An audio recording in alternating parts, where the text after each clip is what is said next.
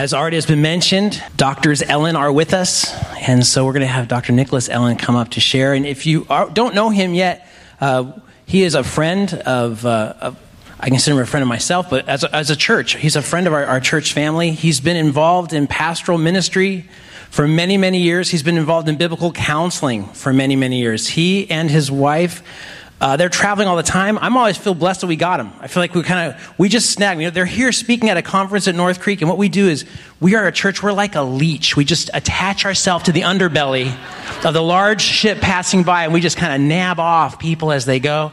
No, I'm kidding. They're fine with it. It's good, but we're we're so glad to have them with us. And uh, brother, would you come forward now and share the word? Let's welcome him.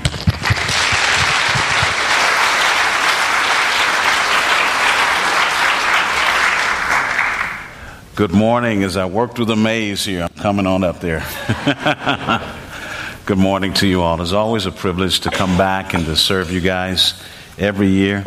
I'm always excited to come because you guys are very kind, and then I love when me and your pastor hang out for lunch. he does it so well. I really appreciate that. No, but honestly, I just enjoy the fellowship with you guys. It is like I'm home. I tell people whenever I am asked to come this way, the answer is yes. Because you just, you treat us so well. So thank you so much. Because again, we go places and people are not necessarily that nice. uh, but again, thank you for your kindness. Why don't we open up God's Word together? Let's pray and let's see where He takes us today. Father, we thank you so much. You've given us everything we need for life and for godliness. And Lord, we need you. There's so much happening in this world, so many things going on, so much confusion. We need your clarity. We need to understand how to think about life, how to think about hope, how to think about you. Help us to learn from this so that we could live in such a way that you are glorified, our brothers and sisters are edified, and the devil is horrified because we stand together on one accord, trusting you, leaning not on our own understanding. And Lord, guide us through this time together. It's in Christ's name we pray. Amen. I want to read some quotes to you, and I want you to think about these quotes and just see how these quotes hit your thought life. Listen to this Don't blame people for disappointing you, blame yourself for expecting too much from them. Doesn't that sound interesting? Consider another quote Disappointment is evidence that our hope was set on something other than God. I don't know about you, but that one strikes me pretty hard. Let me read that again. Disappointment is evidence that our hope was set on something other than God. Here's a third one that really hit me. The disappointment of unfulfilled expectations is exactly the evidence that we were made for more than this world can offer. Isn't that interesting? Here's another quote. I really love this one. Disappointment is a sign that we have been looking to something or someone else to give us what only God can give. And then the final one. As we begin to realize that this is a broken world, we cannot look for reliable hope horizontally. We are at the edge of what we were designed to do, which is hope in God. Now, I bring that to you because our church has been in the midst for a while of waiting on a building. We have been, again, we started in the hotel and then we moved to, and I loved it. We were in a mall that had like 6,000 square feet. And in this mall, we had freedom to worship and serve until the management decided they wanted to bring someone else in, but they told us we were too loud and then brought someone else louder than us. Then we moved to where I teach at the college in Houston, and we were there for years. And then COVID hit, and they decided no more people in the building. And we've been looking for years to find a building to do worship. And so then the Lord opened the door. We found this building for worship, but the building is an executive building and it has to be turned into a church facility. And the city just loves churches. You guys know that, right? they love churches so much they make us wait to make sure we do it just right. And we've been waiting and we've been waiting. And we've had hope in so many different things, and so many different things have fallen through the cracks. I don't know about you, but it taught me something, and I want to share some of that with you. Sometimes when you're waiting on God and what you're hoping for, you need to make sure there's a match. And what I mean by that is this sometimes there may be things that you're hoping for God is not going to come through on, not because He doesn't love you, but because it wasn't in His sovereign plan and it wasn't His promise. And then there are certain things that God is going to come through on, and it's in His plan, it's in His promise, but is not in His timing for us. I want us to pull to connect together today an understanding of waiting and also disappointed expectations. Because if we can manage and understand how that works, it will challenge us in how we are praying and what we are waiting for, what we are anticipating, knowing that one or two realities is going to hit us. Number one, if God promised it, it's going to happen. Number two, if God didn't promise it, it may or may not happen. And so the reality is, where is your hope? But before we begin to break that down through this passage, I want to give you a working definition of what it means to wait on God. I was walking through a five week series with our congregation on waiting, and I found this definition that I thought was excellent. And the man's name is Smedley Yates. I don't know how he grew up without getting beat up with a name like that. Smedley Yates. But at any rate, Smedley Yates has this wonderful definition for waiting that I want to share with you. Listen to these words Waiting on God is faith expressed and persevering obedience while trusting God to work all things according to his perfect plan in his perfect time. And this is what I like. Or put mathematically, waiting on God is trust multiplied by time. Isn't that a wonderful understanding of waiting? Now, I don't know about you, but waiting is one of the most difficult things that I've ever had to do in my life as it relates to God. But in waiting, I've also learned, and I want to share this with you, that there are many times that the things that we're waiting for are things that God did not promise. And if we're not clear on what to wait for or how to wait, we may find ourselves being angry at God. And it's never right to be angry of God. And when we are angry with God, it exposes that what we want from God is more important than our relationship with God. And when that happens, God is not upset with us. He's going to use that to expose us, to drive us to true, genuine worship, to understand that there's nothing more blessed than fellowship with Him. And anything we want from Him can outweigh the fellowship with Him. But I want us to explore together how waiting and disappointment can happen and how we need to think through the things that we are hoping for. In your Bibles, in Proverbs chapter 13, verse 12, there is a passage that I want us to dissect today and pull these things together, and that is about hope. Now, whenever you're looking at a proverb, you can do exegesis on a proverbs in two ways. Proverbs gives us a description for life, and Proverbs also gives us a prescription for life. So whenever you are going through a proverb, you're going to get a description, you're going to get a prescription. And in this particular passage, we're getting a description, but from it we can glean a prescription. Notice what he says in Proverbs 13, verse 12 Hope deferred makes the heart sick, but desire fulfilled is a tree of life. Hope deferred makes the heart sick, but a desire fulfilled is a tree of life. Now, I found some great commentaries on this, but the top two to me really just rung out, and I wanted you to read these with me because they were so profound. I thought, this is how you really glean this text. So I was able to pull Walvoord from Dallas Theological Seminary and Matthew Henry, and I want you to look at what they're saying. It should be in your notes. Listen to these words It is good for a person to have hope but if it's not fulfilled for a long time, deferred means put off, a long drawn out, then he experiences disappointment. His heart becomes sick.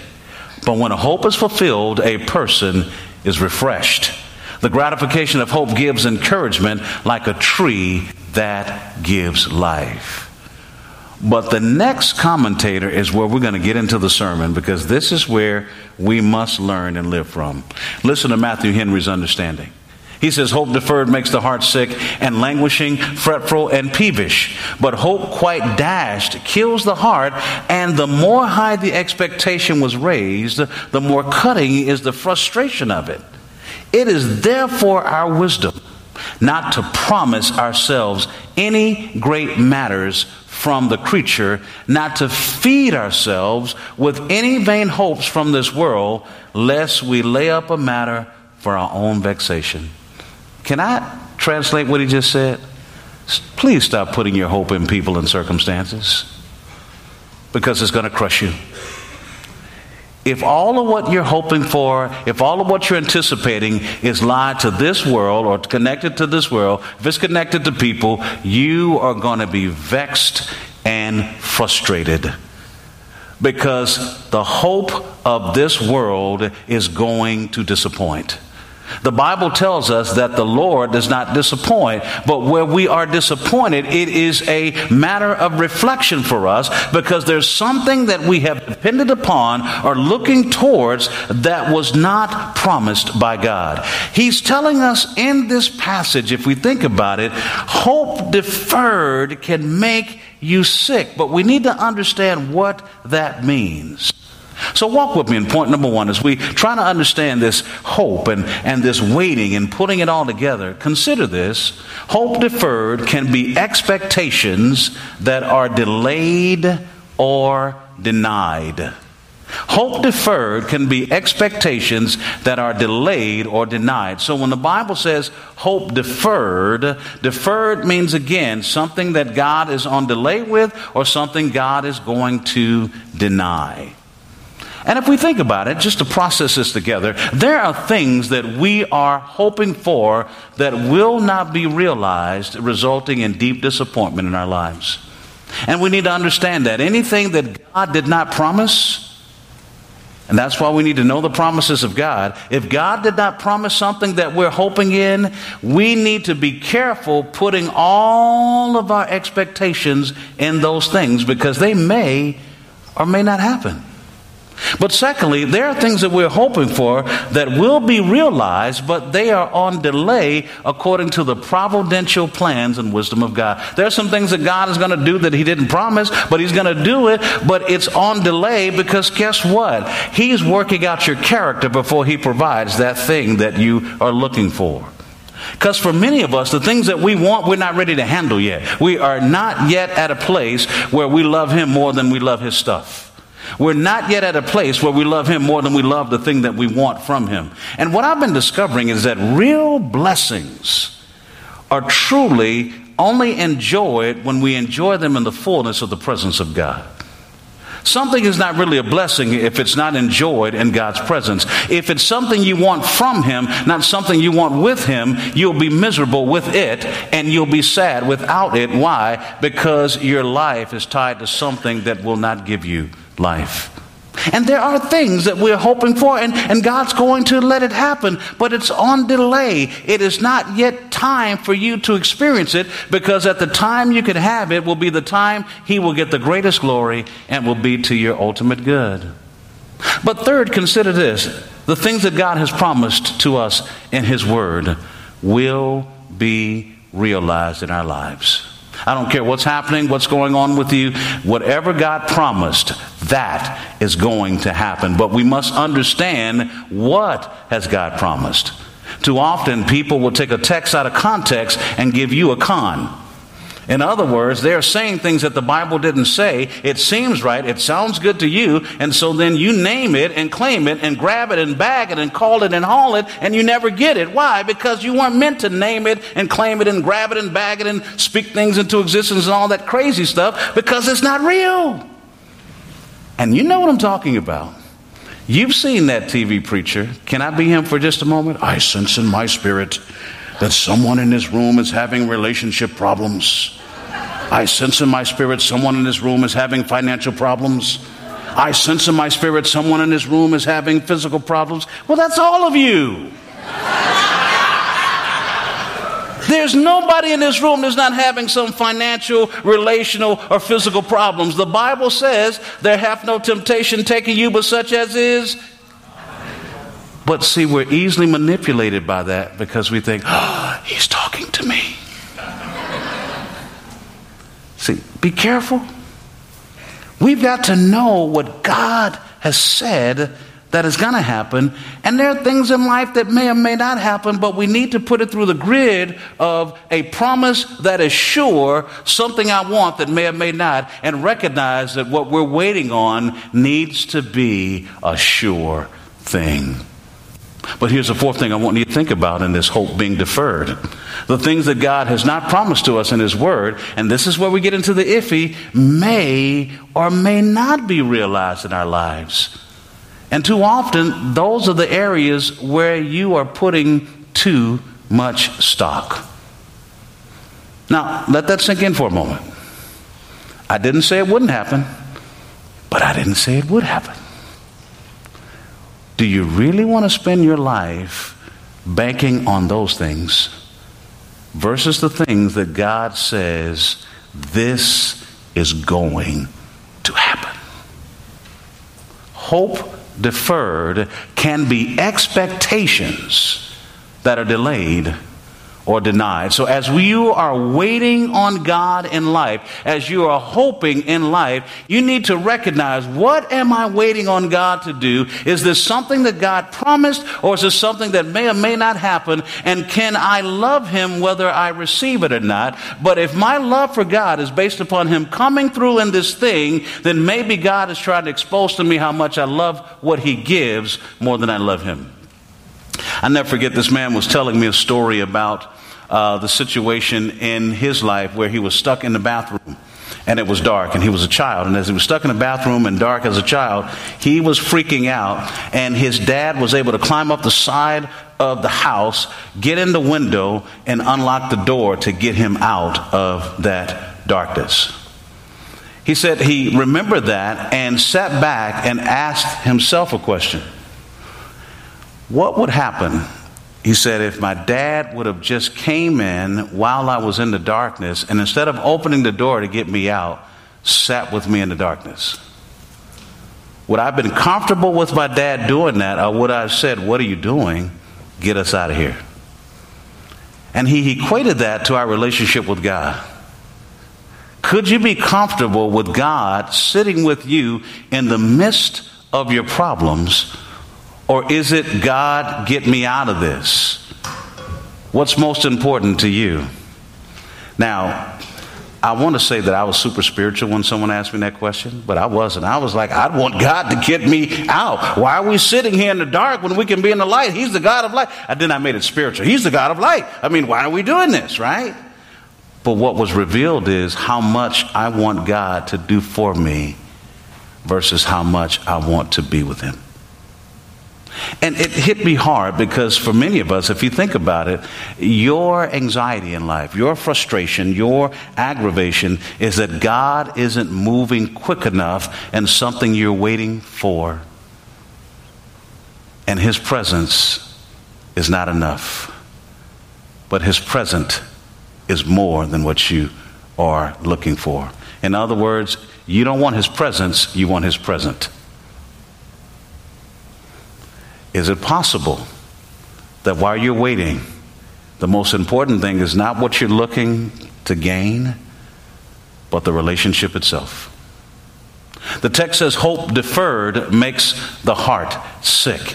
Hope deferred, again, can be an expectation of something that may be delayed or something that may be denied. Here's the second point I want you to think about as we dissect this passage together. Where our expectations are denied, or if we understand, delayed, our hearts will be sick. And what does it mean, sick? We'll be disappointed. Again, God not granting those expectations reveal that they were not promised by God, nor did those expectations fit God's providential plan for us. Therefore, it is our advantage to learn what God has not promised. Many of you are disappointed with God today because there are things you were looking for that didn't happen, but what you fail to recognize is that was not in God's plan. God has something else for you that is not his will. I think about that a lot of times when, before I married my wife, we've been married 26 years, there was a woman I thought I wasn't going to be with. And every day I go, thank you, Lord. If I would have married that woman, oh my goodness. But at the time, I was devastated and disappointed because she was the one. I just knew that was the one for me. And God was like, that is not the one for you. And I was so broken, so mad at God. God, why, why, why? 26 years later, I understand why. Am I making sense to you, ladies and gentlemen? There are certain things in your life that you're disappointed with, understand disappointment is an opportunity for reflection. It meant that you were looking for something that God said no to, and you must accept that God's will is better than your expectations. It's our advantage, guys, to learn what God has not promised. Uh, let me give you some ideas. God never promised us freedom from trials and problems. I don't care how much you study your Bible. I don't care how faithful you are in ministry. I don't care how much you have your devotions. I don't care how much church attendance you have. The Bible says you shall have tribulations. I don't care how far away you try to get from things, you're going to always have to deal with trials and problems. There is no guarantee or promise ever in life that you won't have to deal with that. Does that make sense? God never promised that everything that we do would work out as we planned and practiced. How many of you exactly where you thought you were going to be right now today? Anybody? I just want to see your hand because I want to know how you did it. Nothing is how we planned it. God's goal or God's vision for our lives is bigger than our vision for our lives. And guess what? He has authority to make it work. We don't. He never promised that if we did it right, worked it out right, planned it right, prepared right, prayed right, that everything we planned is going to happen exactly the way we thought it would. That was never a promise from God. But here's the third thing God never promised that everyone would treat us well, even if we treat them well. Now, I know we think that if we're nice to people, they should be nice to us, and I agree with you. But guess what? You'll be nice to people, and people will still be nasty towards you. How many of you realize that? I mean, I bent over backwards for some people, and they went as I bent over backwards, tried to break my back in the process. Why? Because we weren't promised that people would treat us the way we treat them. Now, we are called to do unto others as we would have them do unto us, but there was not this added sentence. And as you do so, then they will treat you the way that you that was not there. Anyone see that in your Bible yet? The moment we understand that God never promised that we will be treated well. I think that's good for us because if we always think that if we do right by people, that do right by us, we won't treat people out of love accordingly. We'll treat people out of reciprocation, waiting to get something in return versus giving out of what we receive from God. And what that has helped me to learn over the years is if I treat you right because I want you to treat me right, I'm really not serving you, I'm using you. But if I learn to treat you the way God has called me to treat you, then I'm not dealing with you according to who you are, I'm dealing with you according to who I am. Which means, as I'm representing Jesus Christ, you get the benefit of my character. Now, here's a reality that we all must learn everyone around you is getting the benefit or the detriment of your character. Think about that. The more you reflect the character of Christ, they get the benefit. The more you walk in your flesh, they get the detriment. And so everyone around you is either suffering or being blessed because of how you are carrying yourself. But God never promised that everyone would treat us well. Here's the fourth thing, and I want you to think about this as we pull it together. In essence, God never promised that our faithful input to matters and our God honoring pursuit of particular desires will produce our expected success and the realization of all that we pursued. Tell me where God promised that to us. See, once we understand that, as we learn the proper way to hope and we look at what we are hoping for and we learn what we're waiting on and how to wait on God, it puts us in a position to say, you know what? There are things in this world that I can bank on because God has said it, but there are things in this world that may or may not happen. How much of my life has been waiting on and based upon the things that God may or may not do, and how much of my life has been based on waiting on the things that God assured me He would do? The text says, Hope deferred makes the heart sick, but a joy fulfilled is a tree of life. Here's the third thing I want you to think about as we process this passage together. Disappointed expectations can lead us to the end of false hope and into building genuine faith in what God has promised as we wait on the fulfillment of those promises that are delayed in realization. See, the key of disappointed expectations is to get you to look to that which God says to be true, not that which you thought would be real. See, if you work with disappointed expectations well, they become a tool to move you into sinking your assurance on what He promised, not on the passions that are not under His agenda. Disappointed expectations guide you to recognize that there are things in life that maybe you wanted too much that God didn't assure would happen, but that which you should want, you don't want enough. And the more you move in that position, the more there's peace that transcends all understanding. Consider this as we look at the first point here. Disappointed expectations can lead us into functioning or focusing on the reformation of our experience into the totality to reflect the character of Jesus Christ, which God promised would happen. Listen to these words of Philippians chapter 3, uh, verses 20 to 21. Let me read this to you. He says, For our citizenship is in heaven, from which also we eagerly wait for a Savior, the Lord Jesus Christ, who will transform the body of our humble state into conformity with the body of His glory by the exertion of the power that He has even to subject all things to Himself. Consider what he says in Psalm 138, verse 8. The Lord will accomplish what concerns me. Your loving kindness, O Lord, is everlasting, and do not forsake the works of your hands. Whatever God has started with you and I, we are guaranteed He is going to finish. But secondly, consider this disappointed expectations can lead us to focusing on the responsibility of God to provide, to protect, and to prepare us for the next life which God promised would happen.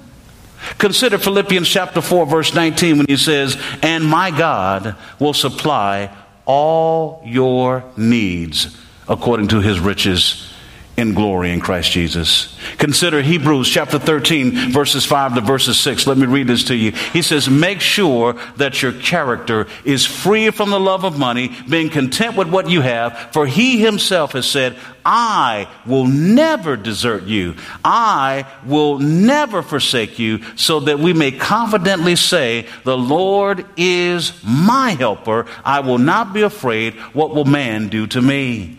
Consider Philippians chapter 1, verse 6, where he says, For I am confident of this very thing that he who began a work in you will perfect it until the day of Jesus Christ. See, disappointed expectations can move you from those things that God did not promise to begin to reflect and lean on the things he did. Consider this third point. Disappointed expectations can lead us to focus on the rewards of God in this life and the life to come, which God promised would happen. Notice in Hebrews 11, verse 6, he says, And without faith, it is impossible to please him. For he who comes to him must believe that he is, and that he's a rewarder of those who seek him. Galatians chapter 6, verse 9 tells us, Let us not lose heart in doing good, for in due time we will reap if we do not grow weary. Consider what he says in 1 Corinthians chapter 3, verse 7 to verse 15. So neither the one who plants nor the one who waters is anything, but God who causes the growth. Now he who plants and the one who waters are one, but each will receive his own reward according to his own labor. For we're God's fellow workers. You are God's field, God's building. According to the grace of God, which was given to me like a wise master builder, I laid a foundation and another is building on it. But each man must be careful how he builds on it, for no man can lay a foundation other than the one which has been laid, which is Jesus Christ. Now, if any man builds on the foundation with gold, silver, precious stones, wood, hay, straw, each man's work will become evident, for the day will show it, because it is to be revealed with fire, and the fire itself will test the quality of each man's work. If any man's work which he has built on remains, he will receive a reward. If any man's work is burned up, he will suffer loss, but he himself will be saved, as so through fire. Consider the fourth point. Disappointed expectations can lead us to focus on the return of Christ and His glory alone with the residence created by our Lord and Savior Jesus Christ. Once you start to look at disappointed expectations this way. It helps you to realize that maybe God is allowing so much disappointment so that you would stop being so earthly minded that you begin to recognize that things that are way more valuable than the things here on this side. And the things that you want that are so temporal can't feed your soul the way those things that are eternal can. Now, I'm not saying it's wrong to want things on this side of heaven. I'm not saying it's wrong to expect things on this side of heaven. But here's what I'm saying to you why not hedge your bet on a sure thing? Why not seek to see what God guarantees versus what may or may not happen? Why not take some time and look at the things that have disappointed you so much and ask a simple question Why am I so disappointed? Is this something that God promised? And if it's not something that God promised, and here's how you know it's not something God promised, because the Bible is very clear the hope of the Lord does not what? Disappoint. Every time you're disappointed, it's revealing something that God didn't promise. Let that sink in for a moment. I know for me, every time I'm disappointed, I have to sit back and reflect and go, God, you didn't promise this. But I was so deeply hoping in this that I didn't realize that this was consuming me above your presence, above your agenda, above your promises. Lord, help me to be adjusted now in such a way where I recognize that it's not a bad thing, but you never said this will be what you provide me. What that does for you and I, it begins to level the playing field of our understanding what we're waiting for, what we're waiting on, what's guaranteed and what's not guaranteed. So I want you to walk with me for a moment because there are four questions that you need to ask yourself as you are hoping and waiting. And if you could take some time and go back through this passage, think about these questions. I think it would help you to get a balanced look at what it means to be waiting on God and what it means to truly hope. Here's the first question I would ask you if we were sitting down together What are you waiting for? I'd like to hear that from you. What, what are you waiting for? And I'd want you to tell me the things that you're waiting for. But then, as you tell me that, the second question I would want to get an answer to is in who or what are we depending on to bring this to pass? That's a very significant question, don't you think? Because if you're waiting on something to happen and it's something beyond your control to happen, we really need to know who or what you're waiting on to bring that to pass. But here's the third question I would ask is this a promise to be fulfilled by God? Don't you think that's an important question, an important thing to figure out? And then here's the fourth thing I would ask you to consider What Bible verses can we use to affirm the realization of what we are waiting for? And are the verses properly understood in their context? Because remember, if you take a text out of context, what do you get? A con. Every single time. My brothers and my sisters, I can't tell you how much over the last year I've had to ask and answer these four questions for my own soul. And it's helping me to have a better perspective of hope, a better perspective of waiting, a better perspective of the sovereign God who may provide some of the things that I didn't that he didn't promise me, but he may provide it or he may not. But there's some things that are for sure guaranteed that I can bank on, and that's where I will never, ever be disappointed because he said I would not. Let me close by giving you some statements that I thought were fascinating. Uh, again, a guy named Ben Patterson from a book called Waiting, Finding Hope When God Seems Silent, wrote something. And then I want to read you in closing something from Paul Tripp. Listen to these words To wait on God is to struggle and to sometimes fail. Sometimes the failures teach us more than the successes. For the failures teach us that to wait on God is not only to wait for His mercy, but watch this, to wait by His mercy. The successes of our waiting lies not in who we are, but in who God is. It is not our strength that will pull us through to the end. It is God's amazing grace and mercy. Isn't that such a powerful reality? Consider these words from Paul Tripp. None of us gets our dream in the way we dream it because none of us is writing our own story. God, in His love, writes a better story than we could ever write for ourselves. He has a better dream than the one that we conceive. He knows much better than we do what is best for us. He will take us places that we never intended to go because in doing so, we become more of what He recreated us in Christ to be. I just wanted to encourage you as all of us are waiting on something. Think about what you're waiting for. Who are you depending on to bring it? Or what are you depending on? Is this promised by God? And what verses of the Bible can you give me as a guarantee? If you can't, maybe it's possible you're waiting for something that wasn't promised. I'm not saying it won't happen, but I can't tell you it will. And where there's disappointment, there's an opportunity for evaluation to see the lesson that God wants to teach you about waiting on something that's a sure thing and also being encouraged that your God you serve has something better than the thing that's being denied you in life. Let's pray together.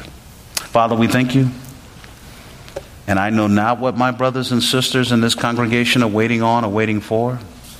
But Lord, I pray that you would cover their hearts, help them to think those things through, help them to be more excited about the journey than they are the thing.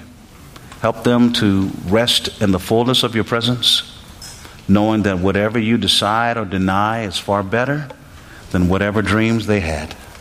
And Lord, we'll be careful to give you the glory as we together, as brothers and sisters in Christ, learn how to wait and trust you and recognize the adjustments we need to make at the same time.